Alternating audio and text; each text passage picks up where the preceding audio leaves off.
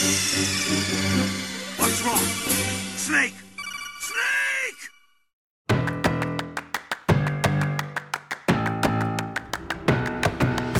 Ahoj drodzy słuchacze, słuchaczki i osoby słuchające. E, witamy w marynistycznych, gorących krzesłach. Tak jest, nie przesłyszeliście się. To podcast Gorące Krzesła, odcinek czterdziesty pierwszy. Nie pochylajmy się nad tym, ile czasu minęło od odcinka czterdziestego. E, chwila była. Mogę, mogę dodać tyle, że kiedy odcinek czterdziesty się ukazywał, nie miałem jeszcze dziecka. No. Teraz. M- może, może wam przyjść do głów, no tak, dziecko, to dlatego odcinek się nie pojawił. Nie, nie, ja miałem czas i proponowałem nagrania, jakby co. E, inni szatani byli tu czynni. E, w każdym razie, cześć, jestem Krzysiek Seran, a ze mną przy mikrofonie po drugiej stronie Wisły jest Kamil Borek. Witam. E, I stwierdziliśmy, że wrócimy z tym podcastem, bo e, wiadomo, wszyscy wracamy prędzej czy później do e, różnych pasji e, z okresu młodości. E, nikt tak na tym nie zarabia jak Hollywood teraz, a twórcy gier komputerowych w drugiej kolejności. I na tych ostatnich skupimy się dzisiaj, bo obaj przeszliśmy niedawno Return to Monkey Island, powrót na mał- Małpią Wyspę. E, I chciałem... Chciałem zacząć od rysu historycznego. Zwykle bym tego nie robił, ale wydaje mi się, że w wypadku tej gry jest to istotne. E, więc jeśli nie gracie w gry przygodowe, mo, mogła wam tylko omignąć ta nazwa, ale nie znacie szczegółów. E, cykl zapoczątkowała pierwsza gra, The Secret of Monkey Island. Ukazała się w tysiąc dziewięćset dziewięćdziesiątym e, i zrobiło ją przede wszystkim trzech gości. Oczywiście mieli pomoc, no ale... Ja, że tak powiem, nie zapisuję się do szkoły myśli, że gry tworzą autorzy, chyba że hmm. mówimy o głębokim indie, gdzie naprawdę jeden człowiek siedzi przy komputerze i robi wszystko, no ale skupimy się na, na głównych designerach, głównych scenarzystach w, tym, w tej wyliczance, więc Secret of Monkey Island robią Ron Gilbert, Dave Grossman i Tim Schafer. Trzy ważne nazwiska. Rok później ukazuje się część druga z podtytułem LeChuck's Revenge, Zemsta LeChucka, i znowu te, powtarzają się te trzy nazwiska i oczywiście mieli pomoc, są tam inni główni designerzy i tak dalej, ale znowu Gilbert, Grossman, Schafer. Po czym ten tercet się rozpada na dwie strony. Znaczy Gilbert i Grossman opuszczają w ogóle wtedy jeszcze LucasFilm Games, później LucasArts. Schafer zostaje w firmie, ale zajmuje się własnymi grami. Zrobi później um, gra o motocyklistach na F, na litość boską. Miała Full Throttle. Full Throttle, tak. Zrobi później Full Throttle, e, zrobi Grim Fandango, fantastyczną grę, a potem pójdzie na swoje, założy studio Double Fine i po dziś dzień robi gry. Ostatnio Psychonauts dwa, po zaledwie dwudziestu latach od pierwszego Psychonauts, czy coś takiego. A Gilbert i Grossman idą po prostu, zajmują, robią się swoim, zajmują się swoimi rzeczami. Cykl jest kontynuowany. W dziewięćdziesiątym siódmym ukazuje się The Curse of Monkey Island, gdzie głównymi prowadzącymi ten projekt byli Larry Ahern i Jonathan Ackley.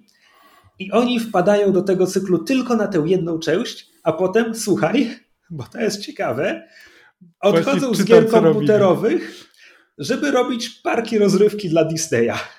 Yep. Projektują różne interaktywne atrakcje w parkach, w Disneylandach. Wydaje mi się, że żyją, jakby realizują swoje marzenia. Jakby. Szkoda, że nigdy nie zrobili kolejnej Monkey Island. Bardzo bym tego chciał, ale najwyraźniej realizują się zupełnie gdzie indziej.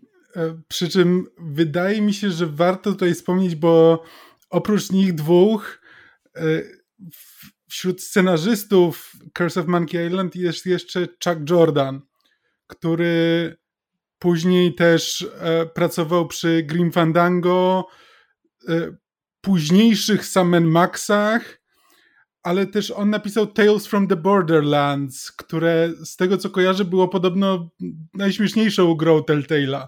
Znaczy na pewno było najśmieszniejszą grą z cyklu Borderlands, co mówię, grając może piętnaście minut w jakiekolwiek inne Borderlands. E, trzymając się mało, ale e, musimy zapamiętać tego Telltale'a, bo on nam zaraz wróci. W dwutysięcznym ukazuje się część czwarta Escape from Monkey Island, pierwsza trójwymiarowa część, robiona przez dwóch głównych deweloperów. Sean Clark, który następnie, on wciąż robi gry komputerowe, ale to są głównie Hidden Object Games. Hmm. One, że tak powiem, są pociotkiem gier przygodowych. Jest tam pewna nitka wspólna, no ale trochę inny rodzaj rozrywki. I drugi, drugi główny twórca to Michael Stemmle, który pozostaje w LucasArtsie, jest potem scenarzystą Jedi Outcast i oryginalnego Star Wars Battlefront dwa, a w dwa tysiące ósmym przechodzi do Telltale Games, czy może jest jednym z ludzi, którzy je zakładają, nie jestem pewien, na ile był ważny w tej firmie, ale Telltale wchłonęło mnóstwo ludzi z dawnego LucasArts i on tam będzie przez sześć lat, pracował właśnie przy trzecim sezonie Sam and Max, pracował przy Back to the Future, Tales from the Borderlands znowu, i jak to umuje Wikipedia, pierwszej wersji Wolf Among Us, bo najwyraźniej Telltale nie mogło ugryźć Wolf Among Us i hmm. podobno początkowo to miała być dużo bardziej komediowa gra, niż ostatecznie się ukazała. Okay. Więc to nad tą wersją pracował Michael Stemmle. Po czym pracował również nad Tales of Monkey Island, ponieważ w dwa tysiące dziewiątym roku piąta część cyklu ukazuje się już nie, nie robiona przez LucasArts, tylko właśnie przez Telltale. I tam Michaelowi Stemmle pomagało mnóstwo innych ludzi i to jest trochę chore. Jak klikasz gry Telltales i masz tam, jest taka pozycja jak Game Director i to jest tam jedna, czasem dwie osoby się tym dzielą. Gry Telltale mają po pięciu, sześciu dyrektorów. No wow. Być może chodzi tylko o to, że każdy epizod ma, ma, ma swojego, ale wciąż mam wrażenie, że oni mieli jakiś chory proces twórczy, zresztą jak wiemy, tam to studio implodowało, więc może to był jeden z powodów. Mm-hmm. W każdym razie, i to jest e, interesujące, e, poza Michaelem Stemmle Talesy robi kupa innych ludzi, w tym Dave Grossman, który jest jednym z designerów gry, a Ron Gilbert był tam zaproszony na początkową wymianę pomysłów. Jakby potem nie brał aktywnie udziału prac, e, w pracach nad grą, ale był jakby, kiedy zamknęli się w pokoju, żeby wymyślić, czym właściwie Tales, from, Tales of Monkey Island będą, Ron Gilbert był tam obecny.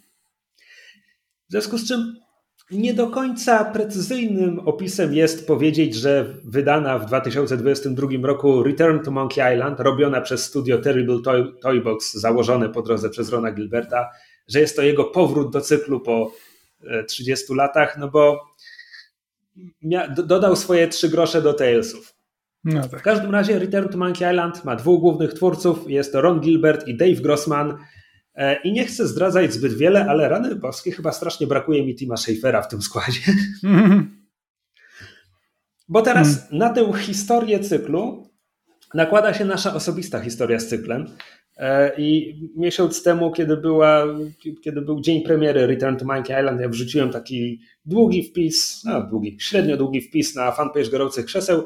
W ogromnym skrócie w dziewięćdziesiątym siódmym znalazłem demo Curse of Monkey Island chyba na płycie dołączanej do P C Gamera i bardzo mi się spodobało, choć to były dosłownie dwa ekrany gry, rozmowa z dwoma en pe ce ami, trzeba było zrobić pięć rzeczy i koniec dema. Rok później ukazało się coś takiego jak Monkey Island Bounty Pack. To było wydanie na trzech czy czterech płytach C D. To było Curse of Monkey Island oraz pierwsza i druga część. Namówiłem rodziców, żeby mi to kupili. Byłem zachwycony Curse of Monkey Island. Przeszedłem je potem wielokrotnie. Dość szybko odbiłem się od Secret of Monkey Island, czyli pierwszej części. Natomiast drugą LeChuck's Revenge przeszedłem już jakoś w tamtym okresie. Rok dziewięćdziesiąty ósmy, czyli miałem jedenaście lat. I potem jakby raz na jakiś czas wracałem do Curse of Monkey Island, którą uwielbiam, no a potem w dwutysięcznym było Escape from Monkey Island, grałem, niemal dekadę później było Tales of Monkey Island, grałem, swoją drogą Tales of Monkey Island. Jeśli odbiliście się od pierwszego epizodu, zagryźcie zęby, bo on naprawdę jest zły, ale potem ta gra robi się całkiem fajna i ma świetny finał. Hmm. I w ten sposób mogę przejść płynnie do Return to Monkey Island, które jest wprost odwrotne.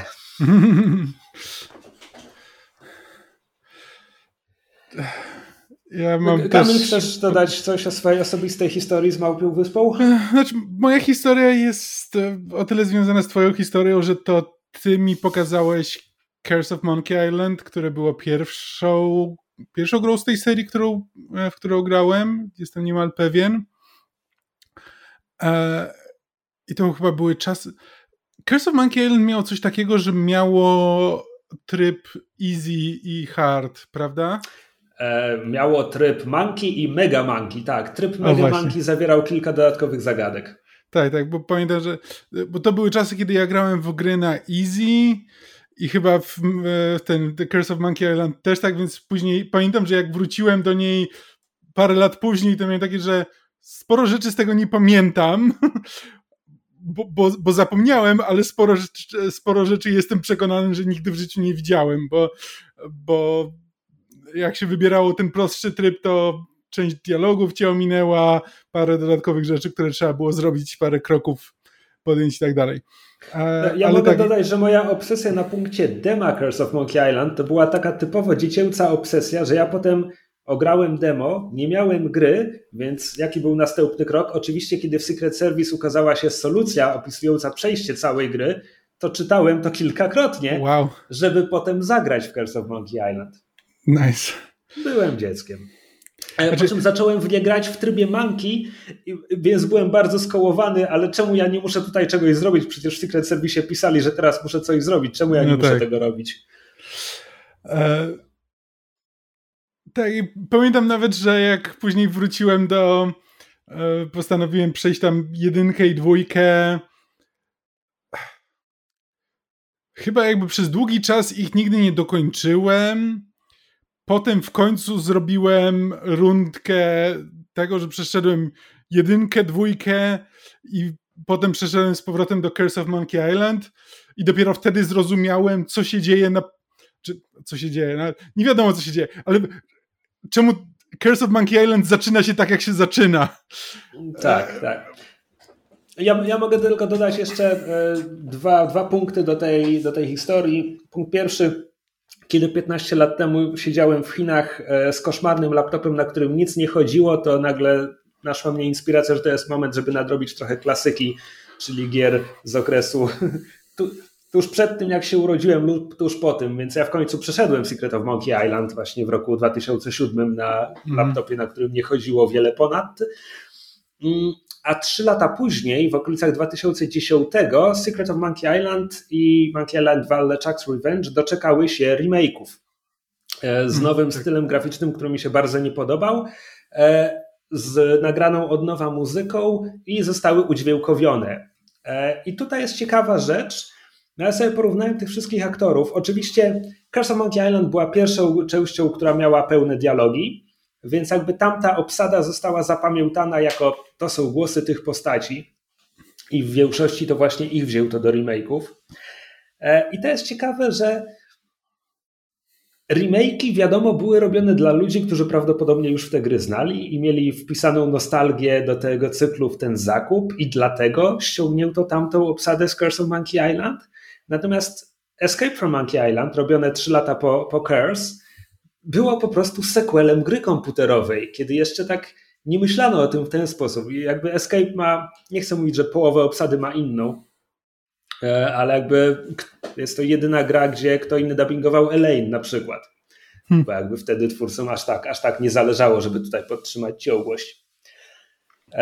A z kolei potem do remake'ów właśnie wzięto obsadę Curse, trochę, że tak powiem, pomijając tych ludzi, którzy napracowali się przy Escape, co też jakby...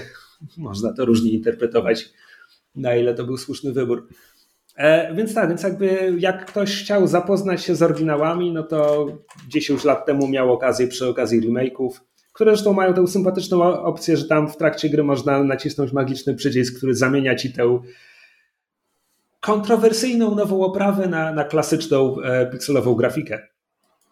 A skoro o kontrowersyjnej oprawie, to oczywiście pierwsze Pierwsza burza w internecie przy okazji Return to Monkey Island to było, kiedy pokazane, jak ta gra wygląda, bo ma taki bardzo nowoczesny styl. Trochę nie wiem, jak go nazwać. Znaczy, wiesz co, ja też nie wiem, jak to nazwać, bo ja nie mam nic dobrego do powiedzenia na jego temat. Nie byłem... W... Liczyłem na to, że grając przyzwyczaję się do tego, przekonam, że może... animacje sprawią, że będzie to wyglądało lepiej niż na statycznych screenach. Nie, do samego końca. Dla mnie, dla mnie, że tak powiem, tła wyglądały lepiej na żywo, bo tam jest dużo faktycznie takich małych detali. Kiedy to się rusza, to to jakby środowisko wygląda lepiej. Postaci, tak. no, postaci wyglądają dziwnie. I bardzo Oczywiście... mi się kojarzą z flashowymi animacjami i, i to, to... Jeszcze parę lat i trzeba było się ludziom tłumaczyć, czym był flash. Tak. Znaczy to... To, to nie jest samo w sobie negatywne porównanie, bo istnieją flashowe animacje i jakby do niektórych rzeczy to pasuje, ale po prostu moim zdaniem to nie jest to nie jest Monkey Island. To, to jest coś, co mi się kojarzy z humorem bardziej w stronę hmm, Adult Swima, czy tego typu rzeczy. Humorem, ale mówisz o, o tym, jak gra wygląda. Tak, ale jest jakby pewien styl komedii, który bardzo mi się kojarzy z tym stylem animacji. Który właśnie w ten sposób robione, które zazwyczaj jest bardziej skupiona na... Znaczy, to ma być te, to, to są te animacje w cudzysłowie dla dorosłych, które mają być zabawne w odrażający sposób albo po prostu prześmiewczy i ta grafika się w to trochę wpasowuje, bo jest, tworzy taki klimat, nie wiem właściwie jak to nazwać, ale po prostu i to może być po prostu kwestia tego, że Monkey Island w mojej głowie jest tak bardzo mocno związane z Curse of Monkey Island, które było ręcznie rysowane, wyglądało bardziej jak e, film animowany e, i miało ten taki e, z angielska wholesome e, wygląd, który wtedy też interesująco współgrał z treścią, bo Monkey Island jest zasadniczo w dziewięćdziesiąt pięć procent grą dla całej rodziny, ale czasami lubi sobie skręcić w jakieś takie bardziej groteskowe elementy i wtedy zachodzi jakiś kontrast. A tutaj po prostu bardziej mi się kojarzy to, że taką animację bym się spodziewał właśnie od czegoś, co jest całe... groteskowe. No tak, gdy, gdy postaci wyglądają groteskowo, to nie ma kont- kontrastu, gdy dzieje się coś groteskowego. Tak, dokładnie. A z kolei w Return of Monkey Island nie ma tej groteski na tyle dużo, żeby uzasadniała ten styl. Mm-hmm. Bo jednak jest napisana tak jak, tak jak poprzednie części. Wręcz no nawet tak. dużo, dużo bardziej wygładzona, bo Bo to też jak w finale i o tym, co Ron Gilbert mówił o tej grze, to jest pisane z perspektywy ojca po latach powracającego do, do tej serii i który wkłada w to dużo więcej siebie, swojego serca, swojej historii i tworzy coś dla fanów, ale też dla siebie i dla swojej rodziny i tak dalej, i tak dalej. No tak, jeśli o oprawę graficzną chodzi, to dodam tylko, że to jest oczywiście cykl, który przechodził takie rewolucje kilkakrotnie, no bo pierwsze dwie części są tradycyjne przygodówki point and click, LucasArts, głębokie lata dziewięćdziesiąte, pixelartowa grafika. One przez długie lata po prostu nadążały za trendami jakby w, w grach tego typu. Tak. Curse of Monkey Island, jak wspominasz, jest ręcznie rysowane, jest śliczne. Escape przechodzi w trójwymiar na silniku, na którym zrobiono Grim Fandango i Grim Fandango był o szkieletach z papier-mâché i to wyglądało świetnie. Escape jest o ludziach nominalnie mm-hmm. i ta grafika tego nie, nie, nie wytrzymuje. Tales of Monkey Island jest trzy D i jakby próbuje pożenić trójwymiar ze stylistyką Curse of Monkey Island w trójwymiarze. Rezultat jest jakby, wolałbym, gdyby było to ręcznie narysowane, ale było znośne. No i aha, po, i potem po Talesach były tak, po Talesach były remake'i, które biorą oryginalną pixelartową grafikę i robią z nią ja nie wiem, co to było. Nie wiem, co to było, ale mi się nie podobało. Znaczy, o, one też w swoim stylu są brzydsze, ale właśnie przypominają mi ten styl z Return to Monkey Island. I może to jest też kolejny element, który mi tutaj zgrzyta. No tak, no i potem mamy Return, który wraca do dwóch wymiarów, tylko właśnie robi to w takim bardzo stylizowanym stylu. Eee... No już on tak w ogóle nie będziemy tego rozgrzebywać dalej. Z tego, co kojarzę, to nie jest do końca grafika dwuwymiarowa. Ona jakby łączy elementy y, trójwymiarowe z dwuwymiarowymi, znaczy po to, żeby stworzyć efekt dwuwymiarowy, ale korzystając z modeli trójwymiarowych. Okej, okay, dobra. Cenna uwaga. Jeśli nie graliście nigdy w Małpią Wyspę, jest to cykl gier, którego główny bohater Guybrush Threepwood początkowo bardzo chce zostać piratem, po czym bardzo szybko jakby no po prostu robi rzeczy na fikcyjnych Karaibach pełnych, pełnych anachronizmów i utrzymany w komediowym tonie, więc zasadniczo jest takim typowym piratem z popkultury, w sensie chyba dopiero w Curse of Monkey Island tak naprawdę atakuje jakieś statki w jakimś celu. I co, chyba ale muszę ci powiedzieć, tam. Że patrzę sobie teraz na screeny Escape from Monkey Island i prawdę mówiąc to nie wygląda tak źle. Poza tym, że wygląda staro, ma to swój styl. I to taki bardzo przypominający Double Fine i ich styl. Uh... No dobra. Przejdźmy, przejdźmy do Return of Monkey Island, które zaczyna się dokładnie tak jak Secret of Monkey Island, to znaczy Guybrush Threepwood zjawia się na wyspie Melee i na tym samym wzgórzu, na którym zaczynał swoją przygodę w tysiąc dziewięćset dziewięćdziesiątym, spotyka tego samego en pi si a co wtedy i zasadniczo podejmuje ten sam quest co wtedy. Znaczy, oczywiście kłamie, gra zaczyna się zupełnie inaczej, ale to wymagałoby wchodzenia w to, jak skończyło się Monkey Island dwa, a życia nie starczy. Hmm. E... Właśnie, czy nie ustaliliśmy tego przed nagraniem, a warto powiedzieć, jak głęboko będziemy wchodzili w spoilery. I... Znaczy, jeśli chcemy omówić zakończenie Return to Monkey Island, to będziemy bardzo głęboko wchodzić w spoilery. Ale czy I przejdziemy do teraz. Tego później? Okej, okay, dobra. E, wydaje mi się, że prościej zacząć po prostu teraz. E, Monkey Island dwa kończy się tak, że jest dramatyczne, kolejne dramatyczne finałowe starcie Guybrush'a z LeChuckiem, po czym obaj bohaterowie zamieniają się w dzieci i idą do swoich rodziców, a gracze zostają, czekaj, ale co, ale co? I lecą napisy końcowe. Po czym Curse of Monkey Island zaczyna się...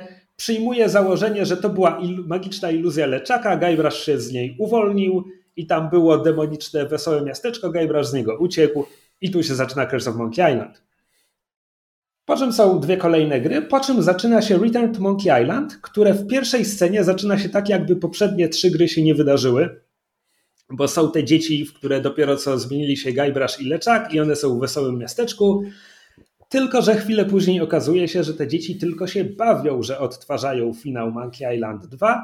Tak naprawdę są po prostu dziećmi. Konkretnie dziecko, o którym myśleliśmy, że to Guybrush zamieniony w dziecko, jest małym synkiem Guybrush'a. I to jest klamra narracyjna, bo teraz synek siada koło Guybrush'a na ławeczce i Guybrush najpierw się śmieje, a odtwarzaliście finał ten, tam mojej przygody z Big Whoop z Monkey Island dwa. Wy zawsze wymyślacie najdziwniejsze zakończenia tego, tego, jak to się skończyło.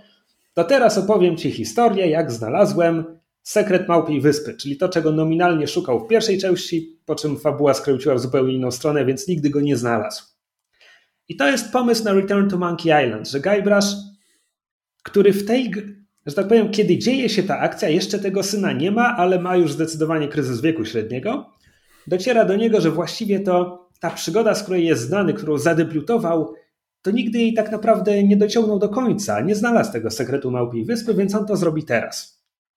Co więcej, na ten sam pomysł właśnie wpadł LeChuck, no więc tutaj jest kolejny konflikt tych dwóch bohaterów, który jest traktowany przez wszystkich dookoła jako takie...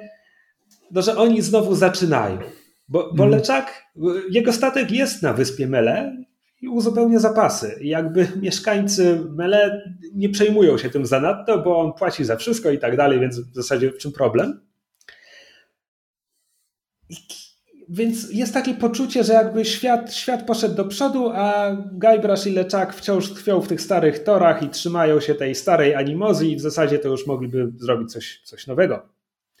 Po czym gra faktycznie robi coś nowego, bo e, po epizodzie na, na wyspie Mele e, Guybrush stwierdza, że najprostszym sposobem, żeby dostać się na Małp- Małpią Wyspę jest zaciągnąć się do załogi LeChucka, bo on i tak tam płynie i on potem wystrychnie go na dudka. I to jest świetny pomysł. Drugi rozdział gry odbywa się tylko na statku LeChucka. Poznajemy go, jego załogę. Bardzo sympatyczni ludzie. Demony, zombie, szkielety, duchy. Bardzo sympatyczne, bardzo sympatyczni ludzie. I to mi się bardzo podobało. I to było świetne.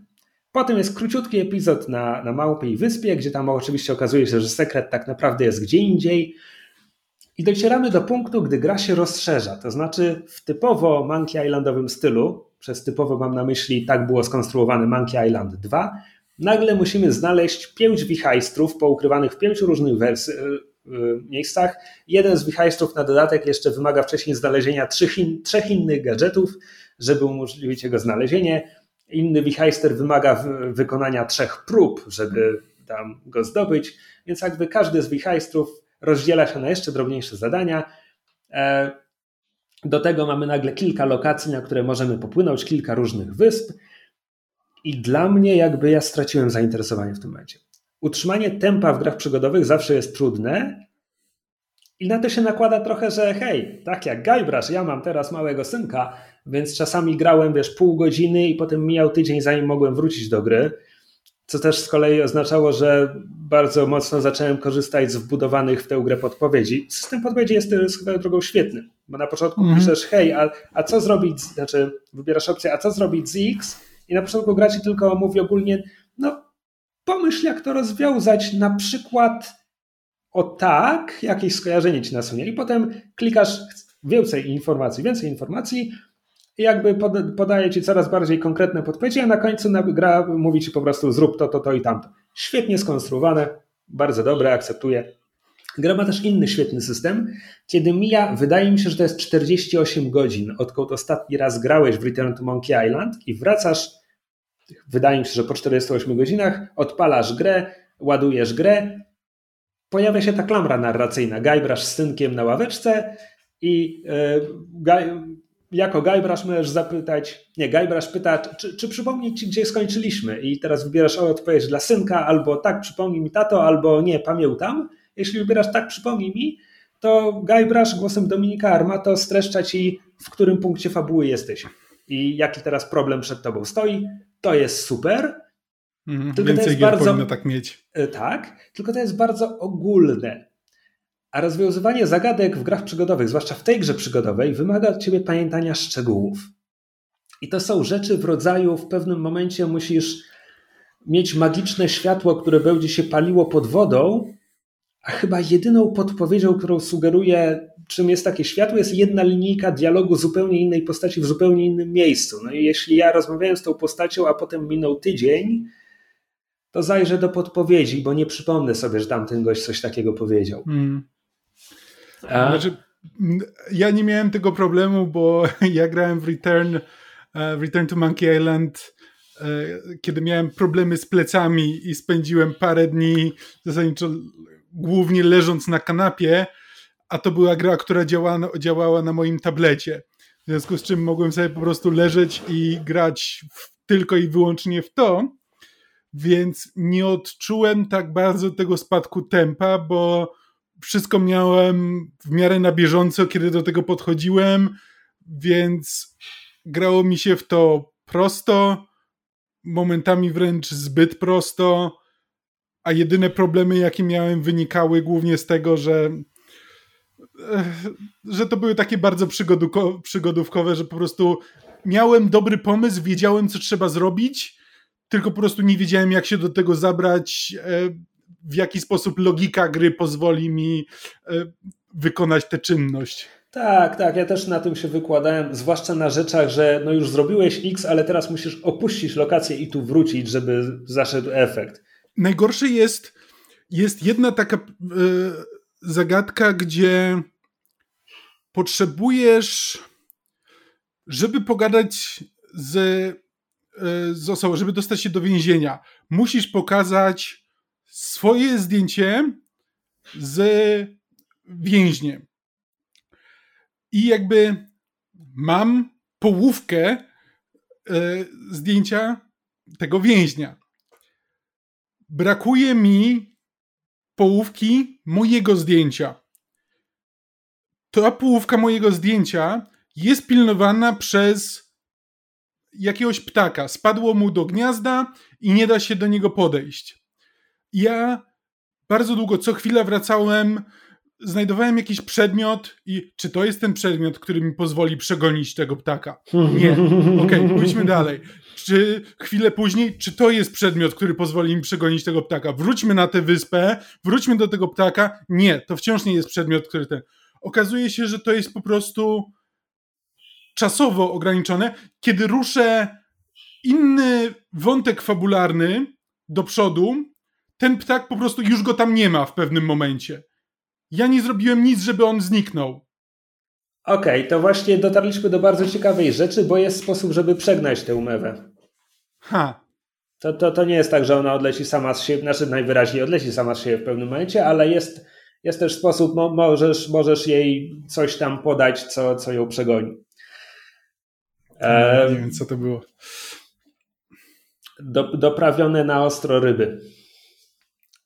A, okej. Okay. W każdym razie, tak, no i to jest, to jest druga rzecz, przez, przez którą dla mnie tempo kompletnie siadło w drugiej połowie gry. To jest konstrukcja z Monkey Island dwa, ale ci ludzie, oni w wywiadach po latach nawet mówili, że przesadzili w Monkey Island dwa, że to ciągłe cofanie się, że podnosisz przedmiot X na wyspie Y, który będzie ci potrzebny na wyspie Z, ale potem musisz polecieć na wyspę J po przedmiot Z i po prostu... ciągle biegasz po tych na statek i na inną wyspę i z powrotem i tego, tego cofania się po lokacjach jest za dużo. Plus, i to już mnie było takie naprawdę bolesne rozczarowanie jak na grę przygodową, która jeszcze ma kontynuować tradycję i w ogóle, te wyspy są puste. Te, te, mhm. W ten moment, kiedy akcja się rozszerza, żadna z tych wysp nie ma, to nawet nie jest kwestia tego, że żadna z nich nie jest tak rozbudowana jak Melee, choć Melee w tej grze i tak jest mniej rozbudowany niż w oryginalnym Monkey Island, e, ale wyspa, wyspa, na której Elaine uprawia limonki, tam tak, tak naprawdę to, to, tam są dwa punkty. Mhm. E, te, Terror Island, wyspa strachu, tam ona jest tylko po to, żeby zrobić tam jedną rzecz. Tak. E, I w dodatku... Je, jest też mało postaci. Statek LeChucka z całą załogą jest super, a potem mhm. latasz po tych wyspach i tam masz jedną, może dwie osoby na wyspę. Pamiętam, że w pozostałych tych wcześniejszych Monkey Islands, tych klasycznych powiedzmy, kiedy mam na myśli pierwszą, drugą, trzecią. Tam późniejsze to już się nie wypowiadam, szczególnie, że w Tales tam chyba też grałem tylko w pierwszy epizod, a późniejszy już nie.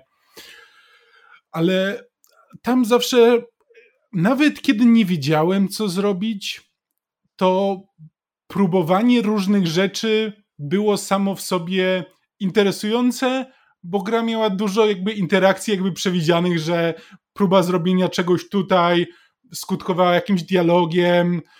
I po prostu było dużo interesujących interakcji. Wszystko się kończyło przynajmniej jakąś zabawną linijką tekstu, czy może rozmową z kimś i po prostu to takie latanie po, po tym świecie i tak sprawiało mi dużo przyjemności do, do pewnego momentu, kiedy już miałem dosyć i nie wiedziałem, co zrobić dalej, sięgałem po solucję i, i ruszałem z miejsca. A, a tutaj mam wrażenie, że jest tego dużo mniej. Jakby nie ma takich interakcji, które poza tymi, które są, które wymagają popchnięcia fabuły do przodu, nie ma wiele takich rzeczy, które by, które by jakoś to urozmaicały, że, wszystko, że praktycznie każda rozmowa jest związana z główną fabułą. Tylko te przedmioty, które, które są przydatne, kończą się jakąś obserwacją na ich temat i tak dalej, i tak dalej, że wszystko jest tylko związane z tą główną linią fabularną, a dużo mniej jest takich smaczków. Tak, też miałem takie wrażenie. Co oczywiście... to nie byłby aż taki duży problem, gdyby potem główna linia fabularna prowadziła do satysfakcjonującej konkluzji. Mm-hmm. Tymczasem, kiedy zbliżamy się do finału, mamy wręcz takie podsumowanie, bo tutaj co jakiś czas mamy przebitki, znowu to jest tradycyjne w Monkey Island, że Guybrush robi rzeczy i raz na jakiś czas tam mamy jak przebitkę, że a tymczasem i widzimy co robi Elaine, co robi LeChuck, tego typu. No więc tuż przed finałem mamy właściwie przypomniane, że załogę LeChucka jakby cała próbuje mu wyperswadować, że może to szukanie sekretu mał- Małpiej Wyspy nie jest najlepszym pomysłem i ma- mogliby robić coś innego. Elaine y, szła tropem zniszczeń, które Guybrush zostawił za sobą w ramach tego poszukiwania sekretu Małpiej Wyspy. Małżeństwo Guybrush'a i Elaine jest w koszmarnym stanie, z czego Guybrush w ogóle nie zdaje sobie sprawy. Ja byłem przekonany, że to będzie... że to będzie główny wątek tego, że jakby Elaine się orientuje, co ta obsesja Guybrush'a jakby z nim robi i że to będzie coś, co będą musieli rozwiązać razem. Mm. Tak, a tymczasem Guybrush dociera na Małpią Wyspę razem z Elaine, jakby faktycznie ra- robią to razem i tam Guybrush rusza tropem LeChucka, rozwiązuje tam szczwane zagadki, żeby odblokować zablokowane przez LeChucka przejścia, po czym przechodzi przez drzwi, za którymi schował się LeChuck i wychodzi na Mele, na wyspie Mele, tylko teraz jest to znowu mechaniczny park atrakcji i wychodzi Stan i mówi tam brawo mały, bo Stan zasadniczo ma teraz, nie wiem, to jest taki trochę park rozrywki, trochę escape room i Guybrush właśnie zakończył scenariusz. Bo Ron Gilbert robi to ponownie. No znowu mamy meta, jest, jest meta, jest, jest, jest meta. Cała piracka przygoda była tylko tak naprawdę zabawą w parku rozrywki.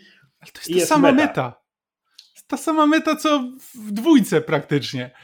E, tak, tylko byłem jeszcze... Przekonany, przepraszam, byłem przekonany, że to będzie zmyłka. Że jakby jeszcze... Że to będzie jakakolwiek sztuczka kogokolwiek... Coś, coś z tego dalej wyniknie, ale nie, to po prostu jest wyjście z sytuacji tak, żeby nie rozwiązywać żadnego wątku, który został w fabule poruszony. I to mnie boli najbardziej, bo to, to wszystko, co podsumowałem przed chwilą, ich, ich stan małżeństwa, stosunek załogi LeChucka do, do LeChucka, jakby relacje Guybrush'a z tą załogą, bo on się zakumplował z nimi. Ten, ten, nawet ten konflikt LeChucka i Guybrush'a, to wszystko zostaje po prostu kompletnie wywalone na bok, nie ma zakończenia w żadnej formie. Na przykład związek, mał, znaczy stan małżeństwa Guybrush'a i Elaine. Najwyraźniej wszystko jest w porządku. I okej, okay, znaczy to, to zakończenie by mi się nie podobało. Ale to nie jest jeszcze finał finałów, bo potem Ron Gilbert chce mieć ciastko i zjeść ciastko. Ja wiem, że Grossman też brał, przy tym, brał w tym udział, ale Gilberta obwiniam bardziej. Um, bo potem wracamy do klamry narracyjnej i jest Guybrush, który opowiada synkowi tę historię i synek mówi, ale to jest fatalne zakończenie i Guybrush, wiesz, mruga okiem, do, znaczy to się nie dzieje naprawdę, no ale czułem się jakby Guybrush mrugał okiem do kamery i mówił, tak, to było fatalne zakończenie, prawda? A potem przychodzi Elaine i mówi Guibrushowi, hej, mam mapę do skarbu tego i tego, ruszamy na kolejną przygodę. Więc nawet, nawet Gilbert nie chciał wysiedzieć w tym zakończeniu, w tej warstwie meta, tylko tu teraz wracamy do tego, że tak naprawdę to oni są na tych Karaibach i są tymi piratami i to jest tylko kolejna durna dygresja i kolejne durne zakończenie. Znaczy ja po prostu autentycznie nie wiedziałem już, co się dzieje, co jest prawdą. I potem na... finałem finałów finałów jest to, że gra się kończy i jesteśmy z powrotem w menu i pojawia się, wyskakuje informacja, hej, coś nowego pojawiło się w, tym, w albumie z pamiątkami, bo w, z menu mamy wejście do albumu z pamiątkami, z którego możemy przypomnieć sobie wydarzenia z wszystkich pięciu poprzednich gier, a potem po przejściu gry nagle pojawia się tam rozdział o Return to, to Monkey Island i tam na samym końcu tego wszystkiego jest koperta, w której jest list intencyjny Rona Gilberta i Dave'a Grossmana, napisany w dwa tysiące dwudziestym, kiedy zaczęli pracę nad grą. I okazuje się, że Monkey Island zawsze było o nich. Nie o Guybrush'u. To zawsze było o nich. Więc Monkey Island jeden jest o ludziach, którzy odnoszą swój pierwszy sukces. Monkey Island dwa jest o ludziach, którzy nie wiedzą, co zrobić po tym, jak odnieśli ten sukces. A potem wrócili do Tales of Monkey Island i to było o ludziach, którzy są już dorośli. A teraz w Return to Monkey Island są jeszcze dekadę starsi. I Więc, więc ich intencja jest taka, że Guybrush będzie chciał odtworzyć tego ducha przygód z młodości i trochę mu wyjdzie, a trochę mu nie. Mu nie wyjdzie, no i to pewnie będzie trochę rozczarowujące dla niego. No. Mhm. I dlatego stwierdzili, że wiemy, że zakończenie będzie rozczarowujące, więc go nie napiszemy. Nie wiem. Znaczy, wiesz, to jest, najśmieszniejsze jest to, że to jest taki list, ten list intencyjny, jakby czytałem to i miałem po pierwsze wrażenie, że równie dobrze mógłby, mógł, mogliby go podpisać twórcy ostatniego God of War'a, czy też może Neil Druckmann ze swoim The Last of Us, i po prostu twórcy Return to Monkey Island postanowili wpisać się w trend e, gier od tatusiów dla tatusiów i, od, i znaczy, tak naprawdę to wszystko znaczy, jest słuchaj, o tym, ale ja, w grze ja, tego jako, nie ma. No właśnie, bo, bo jako tatuś mogę ci powiedzieć, że klamra narracyjna jest urocza, Guybrush z synkiem jest urocze. Szkoda, że tego synka nie ma w grze, w tym, co się tam właściwie dzieje. Tak, ja, autentycznie, bo kiedy, kiedy on wychodzi do tego parku rozrywki, to ja myślałem, że okej, czy to w takim razie, że albo to nie jest prawda, albo może ten synek nie istnieje i tak naprawdę tutaj się okaże, że to jest jakiś, że tak naprawdę Guybrush marzący o wielkiej przygodzie teraz zmienia się w Guybrusha marzącego o synku, którego nie ma, do którego nigdy nie doszedł, bo był zajęty wielką przygodą czy coś takiego. Ale nie, obie te rzeczy są prawdziwe jednocześnie, ale też obie nie są prawdziwe i ja po prostu straciłem zainteresowanie. Ta gra nominalnie ma dwa zakończenia. Być może ma jakieś super sekretne, jeśli wykonasz wszystkie achievementy. Nie sprawdzałem na YouTubie. Bo dodajmy, są tutaj opcjonalne rzeczy, które możesz zrobić i zwykle nic z tego nie wynika. Możesz zwrócić Stanowi jego szczoteczkę do zębów w więzieniu. Nic z tego nie wyniknie, podziękuję ci. Nic z tego nie wynika, poza tym jednym momentem, gdy w finale Wally jest w łańcuchach i nic nie możesz zrobić, żeby mu pomóc, chyba że byłeś jasnowidzem pół gry wcześniej i zrobiłeś jedną rzecz, która pozwoliłaby ci go teraz uwolnić. Nie byłem jasnowidzem pół gry wcześniej i nie byłem w stanie tego zrobić. Jeśli okaże się, że jest super sekretne zakończenie, jeśli zrobisz wszystkie te opcjonalne rzeczy, to chyba będę wściekły. Hmm. Nie wiem, czy jest. Zakładam, że nie ma. W każdym razie w finale, kiedy jesteś w katakumbach pod Małpią Wyspą i masz, masz to przejście do tego parku rozrywki Stana, to tam możesz znowu otworzyć drzwi z powrotem do katakumb Małpiej Wyspy i możesz wrócić tam na powierzchnię. I masz nawet, że tak powiem, kursor ci mówi, że odrzucasz prawdę, którą ujrzałeś i wracasz do świata, który znasz. No i ja klik, kliknąłem to. Lecą napisy końcowe. To jest alternatywne zakończenie. Jakby nie mogli tam nawet dodać jakiejś jednej scenki, gdzie ja. Guybrush próbuje cokolwiek, pół minuty rozmowy z Elaine, czegokolwiek. To mi trochę przypomniało Life is Strange oryginalne. To nie jest ta skala, ale w Life is Strange na końcu, spoiler do innej świetnej gry, znaczy spoiler do świetnej gry, na samym końcu masz, na samym końcu masz wybór, czy ratować swoją miłość, czy ratować miasteczko, w którym oboje mieszkacie. Jeśli uratujesz miasteczko, to za cenę życia tej miłości, i to się kończy smutną sceną pogrzebu, która trwa może jakąś minutę i lecą napisy. Jeśli poświęcisz miasteczko dla swojej miłości, to jest potem pięciominutowy epilog, jak smutne odjeżdżacie. Jest jakby wysiłek, który twórcy włożyli w jedno i drugie, mówi mi, co jest definitywnym, kanonicznym zakończeniem no tak. tej gry. Aha. No jest Return to Monkey Island, ma ten problem tylko jeszcze bardziej, bo jeśli odrzucisz prawdę o świecie, nie dostaniesz nic, tylko napisy końcowe. Hmm. Ja nie chcę się pastwić nad tą grą, bo pierwsze pół naprawdę bardzo dobrze się bawiłem. Częściowo to tak, to jest kwestia nostalgii. Po prostu miło było mi znowu posłuchać tych wszystkich głosów, znowu spotkać te wszystkie postaci, ale też były tam nowe pomysły, jakby Guybrush zaciągający się do załogi LeChucka, tak, pod przykrywką, ale wciąż. To było fajne, to jest scenariusz, mm. którego żadna z poprzednich pięciu gier nie robiła, to było super. To, że ta załoga to są rozsądni, sympatyczni ludzie, nawet mocno sceptyczni wobec LeChucka, to było świetne, to mi się bardzo podobało. To, że mamy tam tych trzech nowych kapitanów, którzy są teraz przeciwnikami i tak początkowo trochę nie wiadomo, a nuż, a nuż będziemy musieli się sprzymierzyć z Leczakiem przeciwko nim, czy coś tam.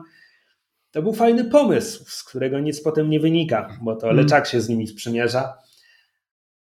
I tak ostatecznie w drugiej połowie gry tak naprawdę nic z niczego nie wynika. W sensie te wszystkie, te wszystkie sytuacje, które zostały zarysowane w pierwszej połowie gry, to wszystko jest olane. Nic z tego nie jest rozwiązane. Po pierwsze, nic nie jest rozwiązane, nic nie jest nawet pociągnięte w jakimś, w jakimś interesującym stopniu. To, co gra pokazuje jako bardzo ważne, czyli właśnie tę Elaine obserwującą ślad zniszczenia, jaki Guybrush po sobie zostawił, to się sprowadza do jednej rozmowy tuż przed finałem, która nie ma konkluzji, bo w tej grze nic nie będzie miało konkluzji. Jakby żaden wątek, na który możemy... jakby Jeśli, jeśli był w tej grze wątek, rywalizacja dwóch postaci, jakaś relacja dwóch postaci, która nas zainteresowała i chcemy zobaczyć, do czego to doprowadzi, to rozczarujemy się wszystkim, bo nic nie zostaje tu doprowadzone do końca. I teraz być może problem nasobu polega na tym, że my mamy nostalgię do Curse of Monkey Island. Mhm. Gdybyśmy mieli nostalgię do Secret of Monkey Island, może bardziej by na nas zadziałało to, że Return dosłownie odtwarza te same lokacje, nawet niektóre wydarzenia są tu echem wydarzeń z jedynki, no tylko, że jakby Secret, to jest dla mnie nawet o tyle dziwne, że fani, cykl, fani tego cyklu starsi od nas od dwudziestu lat, ogólny konsensus globalny jest, że druga część była lepsza. Nikt nie jest fanem Secret of Monkey Island, ludzie są fanami Monkey Island dwa. Mhm. Znaczy w ogóle problem z tą grą jest też taki, że odkąd wyszły, wyszły Monkey Island, przygodówki wciąż istnieją jako gatunek.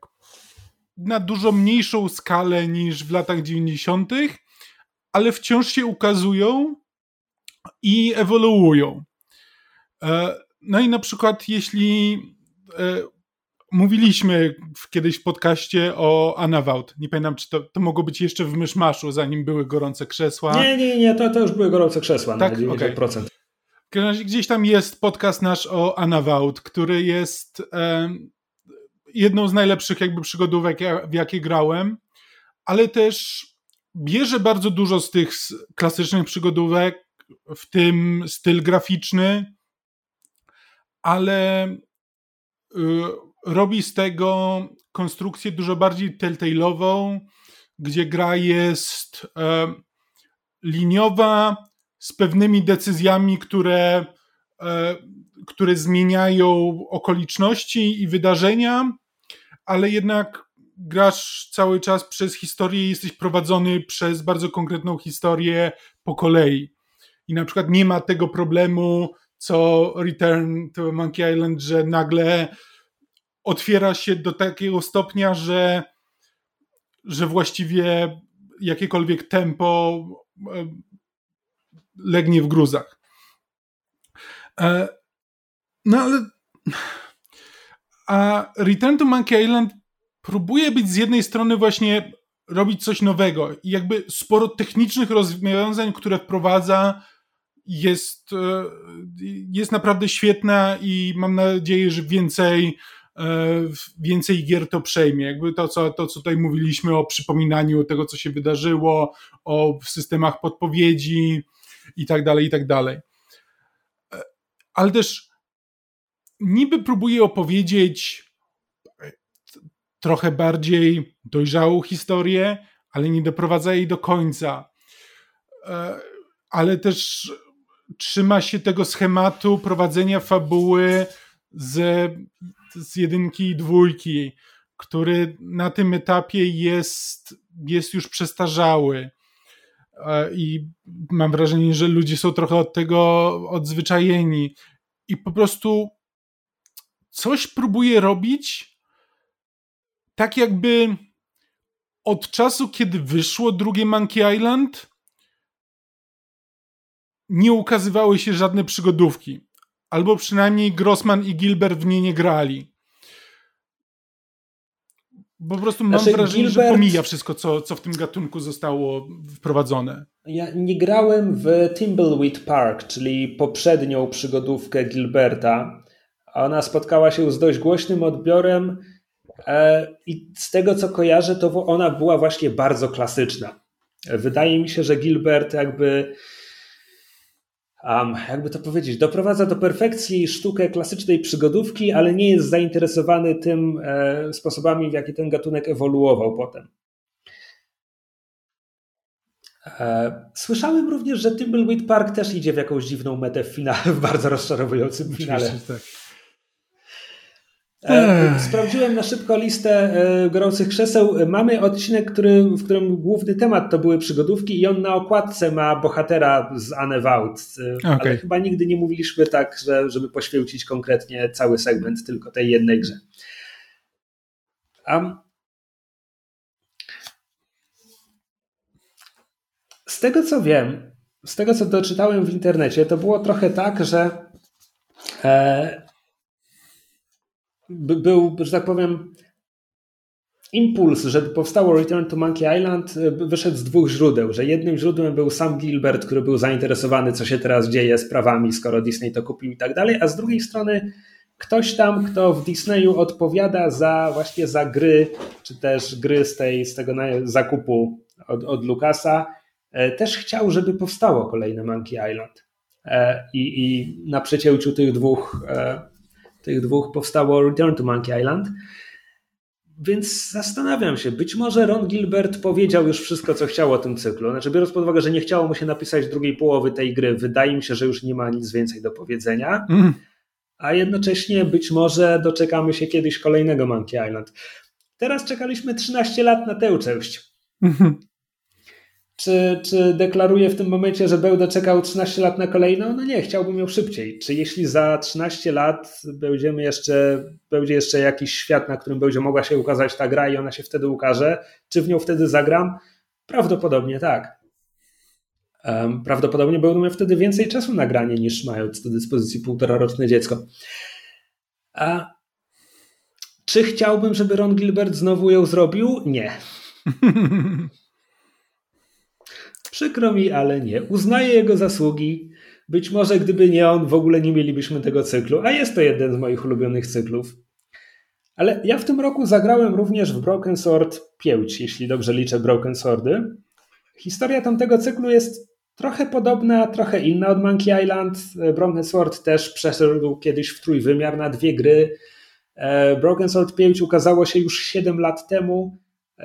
Dziełki Kickstarterowi i też było powrotem do tradycji, bo nagle wróciliśmy do dwóch wymiarów, ale jednocześnie to jest cykl, który nigdy nie uciekł z rąk oryginalnemu twórcowi, Charlesowi Cecilowi. No i właśnie piątka jest takim powrotem do klasyki. Rezygnuje z trójwymiaru na rzecz dwóch wymiarów.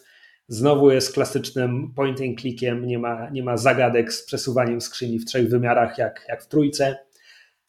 Jest mnóstwo nawiązań do poprzednich części, tak o połowę za dużo, ale przy tym Charles Cecil, on jest Brytyjczykiem, nie wiem, czy przeczytałem to z francuska, ale przy hmm. tym Charles Cecil, on nadal kocha ten cykl i on po prostu chce dalej robić Broken Sword. Ron Gilbert, mam wrażenie, że ma wiele sprzecznych emocji hmm. odnośnie Małpii Wyspy. Nie chcę tutaj psychoanalizować, nie znam człowieka, no ale on jakby mówił w internecie, że jakby nie... Nie podobało mu się wszystko, co działo się w tych trzech grach, których nie robił e, i tak dalej. No i tak, kurczę. Ma to trochę taki vibe... Nie, ch- nie chcę... Vibe faceta, który nie chce patrzeć na, na coś, co sprawiło, że jest, jest sławny, ale zrobił to trzydzieści lat temu i chciałby robić inne rzeczy. Albo po prostu wraca teraz z takim... Ja wam pokażę, jak to się robi, że wszystko, co zrobiliście z tą serią do tej pory było, było nietrafione. Ja wam pokażę, jak to powinno wyglądać. E, ja na to patrzę i mam takie, to ty nie patrzyłeś, co się działo w grach przez ostatnich dwadzieścia lat. Tak. No, zacząłem mówić o tym, Cecilu, bo ja nie chcę wyjść na osobę, która chce wyłączyć tych bezpiecznych, jakby trzymać się te, tego te sfery komfortu i tak dalej, jakby mój ulubiony epizod Gwiezdnych Wojen to po Imperium kontratakuje jest Ostatni Jedi. Tak, byłem po tej stronie tej dyskusji. Wszyscy mm-hmm. w podsłuchane.pl byliśmy po tej stronie. tej konkretnej dyskusji. E, więc jakby pewnie, no niech, niech zagrałbym w Monkey Island, które, że tak powiem, e, wyrywa się moim oczekiwaniom, tylko że Gilbert nie robi tu nic, czego nie zrobił już w dwójce. Mhm. To nie jest nowatorskie, jeśli przyjdzie po trzydziestu latach i zrobi znowu to samo. Czy dwójka miała kontrowersyjne zakończenie? Tak. Czy to jest kontrowersyjne, jeśli Gilbert po trzydziestu latach zrobi je ponownie? Trochę, tylko dwójka, tak, tam idziemy w metę i bohaterowie nagle są dziećmi w parku rozrywki, ale to się dzieje na koniec finału. Mieliśmy dramatyczne starcie Gajbrasza z Leczakiem. Monkey Island dwa ma cholerny finał. Fabuła tej gry się domyka, a potem zaczyna się robić dziwne. Return to Monkey Island ma trzy czwarte fabuły, a potem jest dziwnie. Mhm. Czy jest to na przekór moim oczekiwaniom? Jak najbardziej. Odważny wybór. Chapeau bas. Czy jest to dobre? Nie. I gra miała dobre recenzje i widziałem ludzi, którzy byli poruszeni tą, tą osobistą wiadomością od twórców i dla nich to zadziałało i być może rozbijamy się o tę kwestię, że nie jesteśmy piętnaście lat starsi niż jesteśmy. Mhm. Być może gdybyśmy obaj byli w szponach kryzysu wieku średniego, to ta gra przemówiłaby do nas zupełnie inaczej. Wiesz co, ale ja jestem starym prykiem, bo ja nigdy nie będę do końca szczęśliwy z jakiegokolwiek następcy Monkey Island, o ile nie będzie ręcznie rysowany. Jestem takim starym prykiem. Animacja skończyła się w latach dziewięćdziesiątych i od tego czasu wszystko idzie, wszystko idzie w dół. No dobrze, żeby zakończyć tę na trochę optymistyczniejszą nutę, znaczy mówię, pierwsza połowa gry bardzo mi się podobała. Ja też, ta gra była przyjemna, po prostu... Aczkolwiek nie jest tak zabawna, mam wrażenie, nie że jest po prostu mniej dowcipów. Je, znaczy, ja nie przypominam sobie ani jednego momentu, w którym bym się autentycznie zaśmiał. Jakby są takie, które jakby doceniam na zasadzie, mmm, to, to było zabawne, ale nic, co by mnie jakby... wymusiło we mnie śmiech, czy, czy wywołało emocjonalną reakcję, a nie tylko intelektualną. Tak, no na koniec tej rozmowy mogę dodać, że sprawdziłem już Steam i G O G i Curse of Monkey Island jest za dwadzieścia pięć i pół złotówki. Mhm. Znaczy, to, to jest największa zaleta tej gry, że teraz mam ogromną ochotę wrócić do, do starych Monkey Island. Prawda? Ty... Ja też. Dobra, e, tymczasem na innym Bat-kanale właśnie gry. Zaczyna się premiera sesji na podsłuchu, więc chyba przejdziemy tam, żeby być obecnymi na czacie. Jeśli nie słuchacie sesji na podsłuchu, polecamy. To najlepsze rzeczy, jakie robimy. E, jeśli słuchacie tylko gorących krzeseł, gratuluję cierpliwości. Znaczy czekaliśmy dłużej na to Monkey Island, ale wy też jakby e, chwilę czekaliście na ten podcast. To absolutnie nie oznacza powrotu do regularnych odcinków, ale prawdopodobnie oznacza to powrót do jakichś odcinków ukazujących się raz na jakiś czas. Być może. Ewentualnie. To cześć! Na razie!